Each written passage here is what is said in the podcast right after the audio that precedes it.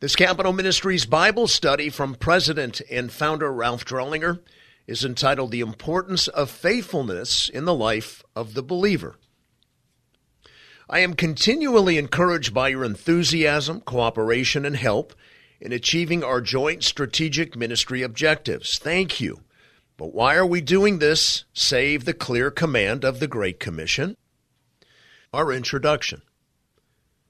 How do we facilitate more men and women in public office who are mature in Christ, governing authorities who not only have the courage to fight the right battles, but the strength, faithfulness, and perseverance to go the distance? In order to mature public servants in Christ, we need strong Bible teachers, evangelists, and disciple makers at every level along their career paths. Thank you for faithfully opening doors in local governments, state capitals, and foreign nations. Your partnership is so helpful and effective. Paul, too, had such good friends as you are to Danielle and me. One such friend was Tychicus. Paul trusted him with the most important of tasks to personally deliver some of his original letters, the original autographa of Scripture, over hundreds of miles of perilous journey. How come? Like you, he was a reliable and trustworthy friend and partner in the ministry of the gospel. Let us drill down on this character quality this week. Near the end of his letter to the believers in the Ephesian church, the Apostle Paul conveys some personal comments about his close friend and partner in ministry, Tychicus. From this narrative passage, we can glean important insights into the matter of faithfulness.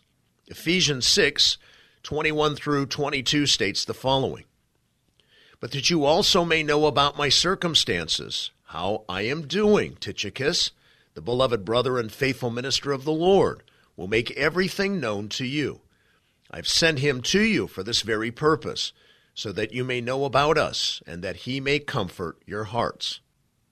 Paul, writing in Greek, employs a tense known as the epistolary aorist. He describes the action from the perspective of the person who will read his letter. Accordingly, I am sending is our most accurate understanding, whereas I have sent is most accurate to the Greek, i.e., Tychicus had not been dispatched prior to Paul writing this letter. When we hear the word faithful today, our attention is often drawn to the context of marital fidelity. For sure, that is an accurate understanding of the biblical word usage but is used here and illustrated in the life of Tychicus, the character quality of faithfulness has a broader application. Stemming from the Greek word pistos, it means in the passive use of the verb, i.e., not acting but affecting by the action represented by the verb trusted or reliable. In contrast, apistos means untrustworthy or not worthy of another's confidence. Theologically, Faithfulness is a fruit of the Spirit fully bequeathed by the Holy Spirit to and upon every believer at the point of salvation. Cross reference Galatians 5 22 through 23. Accordingly, faithfulness is a possessed quality in the life of the believer, but nonetheless one that need be continually honed. Reliability in our vertical relationship to God, as well as horizontally, in our relationship to ministry partners is a requisite, indispensable characteristic that assures both great communion with God and fulfillment of the Great Commission of God. Paul was writing from prison in Rome as indicated by the preceding passage in Ephesians 6:20. I am an ambassador in chains. It was there that he penned what are commonly referred to as the prison epistles, Ephesians, Colossians, Philippians, and Philemon. Many commentators believe that he wrote Colossians in close proximity to Ephesians, in that the Colossian epistle would also be delivered to Colossae by Tychicus. Colossians contained an epistolary aorist passage similar to the one under study. Note Colossians 4 7 through 9. As to all my affairs, Tychicus, our beloved brother and faithful servant, and fellow bondservant in the Lord will bring you information. For I have sent him to you for this very purpose, that you may know about our circumstances and that he may encourage your hearts. And with him, Onesimus, our faithful and beloved brother, who is one of your number. They will inform you about the whole situation here. Each passage from the two epistles not only refers to Tychicus as a characteristic faithful man, but actively illustrates that very same thing. Paul, who was unable to go because of his imprisonment, sent Tychicus as an uh, apostolic emissary to these churches on his behalf. Paul trusted nonetheless in God's sovereignty, stating in Philippians, Now I want you to know, brethren, that my circumstances have turned out for the greater progress of the gospel. His situation necessitated ministry teaming in order to fulfill the Great Commission. How could the gospel possibly progress in a geographic sense while he remained in prison if it were not for faithful teammates who would go and travel in his place? Part of God's sovereign orchestration of Paul's circumstances serves to illustrate his ability to effectively trust in a fellow worker, one who, over many years, had proven himself to be faithful. Tychicus personified Proverbs 13:17 and 25:13, which read, "A wicked messenger falls into adversity, but a faithful envoy brings healing." Like the cold of snow in the time of harvest is a faithful messenger to those who send him, for he refreshes the soul of his masters. Today, fruit packers manufacture a cold snow, if you will, after being picked in the field. They immediately douse produce in icy cold water in order to impede its deterioration. The idea is that a good messenger preserves the message of the one who sent him. Note the summation of Tychicus's character quality of faithfulness as illustrated by Hoehner in his outstanding commentary on the book of Ephesians. Quote, Later in his second Roman imprisonment, Paul sent Tychicus to Ephesus to relieve Timothy in order that Timothy could come to Paul. 2 Timothy 2 4. And Paul sent either Tychicus or Artemas to Crete to relieve Titus, so that Titus could visit Paul in Nicopolis. Titus 3 verse 12. Tychicus then bore five letters Colossians, Philemon, Ephesians, 2 Timothy, and Titus, and probably relieved two of Paul's apostolic legates. It is no wonder that he was called a beloved brethren and faithful servant of the Lord. Servant, diakonos, emphasizes the activity of the servant and in this case signifies faithfulness in his activities for the Lord. The first mention of Tychicus is in Acts 20, verse 4. Of Asian descent, he had been chosen by Paul to take the relief offering to Jerusalem. Therein was the start of a beautiful relationship Tychicus was not only faithful, but this passage also informs us that he was available and teachable. These are three concomitant characteristics for being used mightily by God. Are you faithful, available, and teachable, or just one or two of those, if any? Now, note one particular means Paul used to evoke faithfulness, availability, and teachability. Paul was collegial with his partners in ministry. Faithfulness stems from collegiality. Paul says of Tychicus in this week's passage, the beloved brother and faithful minister. What exactly does this larger statement mean? Commentator Ellis says, in this context, the term brother means not so much fellow Christian, though Tychicus was obviously this, and the term has this meaning in verse 21, as it does co worker or helper.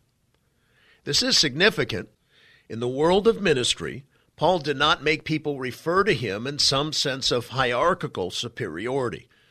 It is not as if Paul paraded around in some robe like some ministers do today, nor did he sit up front in the church as he found it in some extra large chair, as if he was somehow above those he ministered to.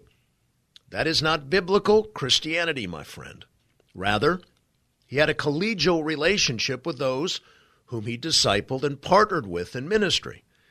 Even though he personified apostolic authority, his leadership style was not one of pulling out the org chart. Merriam and Webster defined collegial as marked by power or authority vested equally in each of a number of colleagues. I realize there are problems with this leadership style wherein it tends over time to breed disrespect and license as it relates to the one in authority. But such problems have to do more with the immaturity of those under a collegial boss than the leadership style of the boss himself. Nonetheless, collegiality is an indispensable biblical based component of effective leadership with its inherent risks, and it greatly aids developing faithfulness and motivation. Being collegial to your staff works not only in the advance of the Great Commission in ministry, but it will work for you as a leader in your office. Motivation and work and ministry are enhanced when one senses shared ownership. I hope you sense collegiality in and from me as we attempt to germinate and mature effective ministries not only in state capitals, but the thousands of local city and county government offices throughout America and in foreign federal capitals throughout the world. What a task we are about how we each need to be faithful, motivated partners in the gospel in order to achieve such a divine task as this. I count each of you as strategic partners and peers in our joint monumental effort to help create a movement for Christ amongst the world's governing authorities. While the practice of collegiality is no guarantee of developing faithfulness in another, it can certainly help. Viewing others as teammates and partners was tantamount as to how Paul dispatched his authority and leadership. In Philippians 2 3, this internal attitude of Paul's, how he viewed leadership, is further revealed when he states, Regard one another as more important than yourselves. As a result of Paul trusting others who were trustworthy, Tychicus could be counted on to complete the smallest tasks and the most difficult. Paul had created self starters self sufficient teammates for the sake of the gospel. Tychicus developed into a doctrinally solid believer who had a passion for world evangelism. He represented Paul well, being void of disloyalty, undermining comments of disrespect, cross reference 1 Peter 2:18, and gossip. Paul took notice of that, and God used Tychicus mightily in his kingdom work. Collegial Paul had created a co equal, co laborer for Christ. Paul had his personal weaknesses, cross reference Romans 7, as we all do. And we know the collegiality requires transparency and thus a risk of vulnerability. It follows that Tychicus could have exploited Paul's foibles and undermined or damaged his leadership. Instead, grace and not an extra biblical judgmental spirit characterized Tychicus's demeanor with others. He undoubtedly possessed skill and dispatch in personal relationships. Undoubtedly, he was mature in this regard, having earned the highest levels of trust. Again, he was deemed seasoned enough to transport portions of the original New Testament. Grace with one another is key to our fulfillment of the Great Commission. Unfortunately, the shortage of such grace in present day and historic American evangelicalism has resulted in many Christian leaders who are not collegial, having been burned by others. In contrast, may our partnership always be characterized by abundant grace. Beloved public servant friends, you are wonderful, effective, powerful partners in ministry. I am so blessed by what we have seen God do in our partnership already opening numerous doors for new ministries in civil, state, and international governments. May God grant us the ability to germinate hundreds more ministries throughout America and the world in the days and years ahead. What follows are further insights into faithfulness. Faithfulness stems from God's character. 1 Thessalonians 5:24 and 2 Thessalonians 3:3 state the following: Faithful is he who calls you, and he also will bring it to pass. But the Lord is faithful, and he will strengthen and protect you from the evil one. To grow in Christ's likeness connotes that we must grow in God's attribute of faithfulness. To become more like Jesus means we must become increasingly faithful to him and others. Christ was faithful to the Father even to the point of death, death on a cross. This stands in stark contrast to too many believers who are faithful only to the degree it is advantageous to themselves. Are you faithful even when it costs you something to remain faithful? Faithfulness stems from cultivation. Faithfulness must be cultivated and developed continually throughout our lives. Psalm 78 8 and Luke 16:10 depict this necessity. And not be like your fathers, a stubborn and rebellious generation, a generation that did not prepare its heart and whose spirit was not faithful to God. He who is faithful in a very little thing is faithful also in much, and he who is unrighteous in a very little thing is unrighteous also in much. We should be strict with ourselves to be faithful in the smallest matters. Those victories become mental imprints for developing lifelong responses. Faithfulness will be compensated. Faithfulness is an intricate key character quality, and among other things, something every public servant should discern in employees when considering hiring or promotion.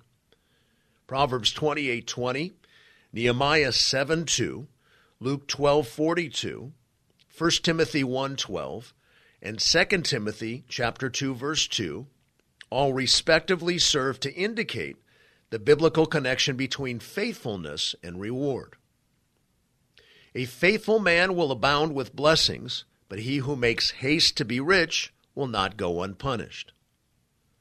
Then I put Hanani my brother and Hananiah the commander of the fortress in charge of Jerusalem for he was a faithful man and feared God more than many.